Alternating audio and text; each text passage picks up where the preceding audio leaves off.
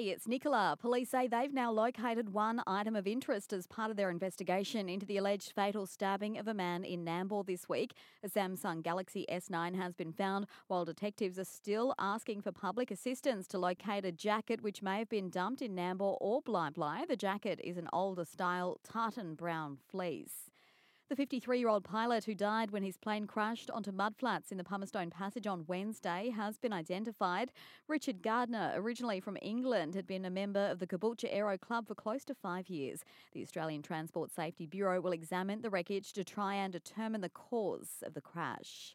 Well, now is the time for all levels of government to get on the same page as the clock counts down 11 years to deliver major infrastructure and attract private sector investment before the Olympic Games come to town.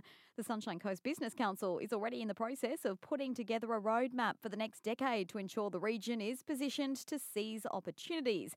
Business Council Chair Sandy Zubrinich says transport's been identified as just one major hurdle that needs to be overcome to effectively get people into and around around the region. But we also have this great void in housing stock, in short term accommodation, and, and certainly in uh, all levels of tourism accommodation.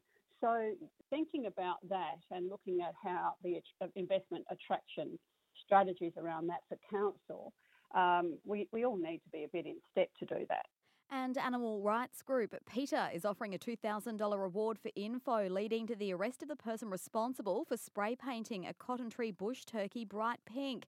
The distressed bird had to be put down after being taken to the Australia Zoo Wildlife Hospital. Vets finding it had also suffered a broken leg and wing. Info can be reported to the RSPCA Queensland.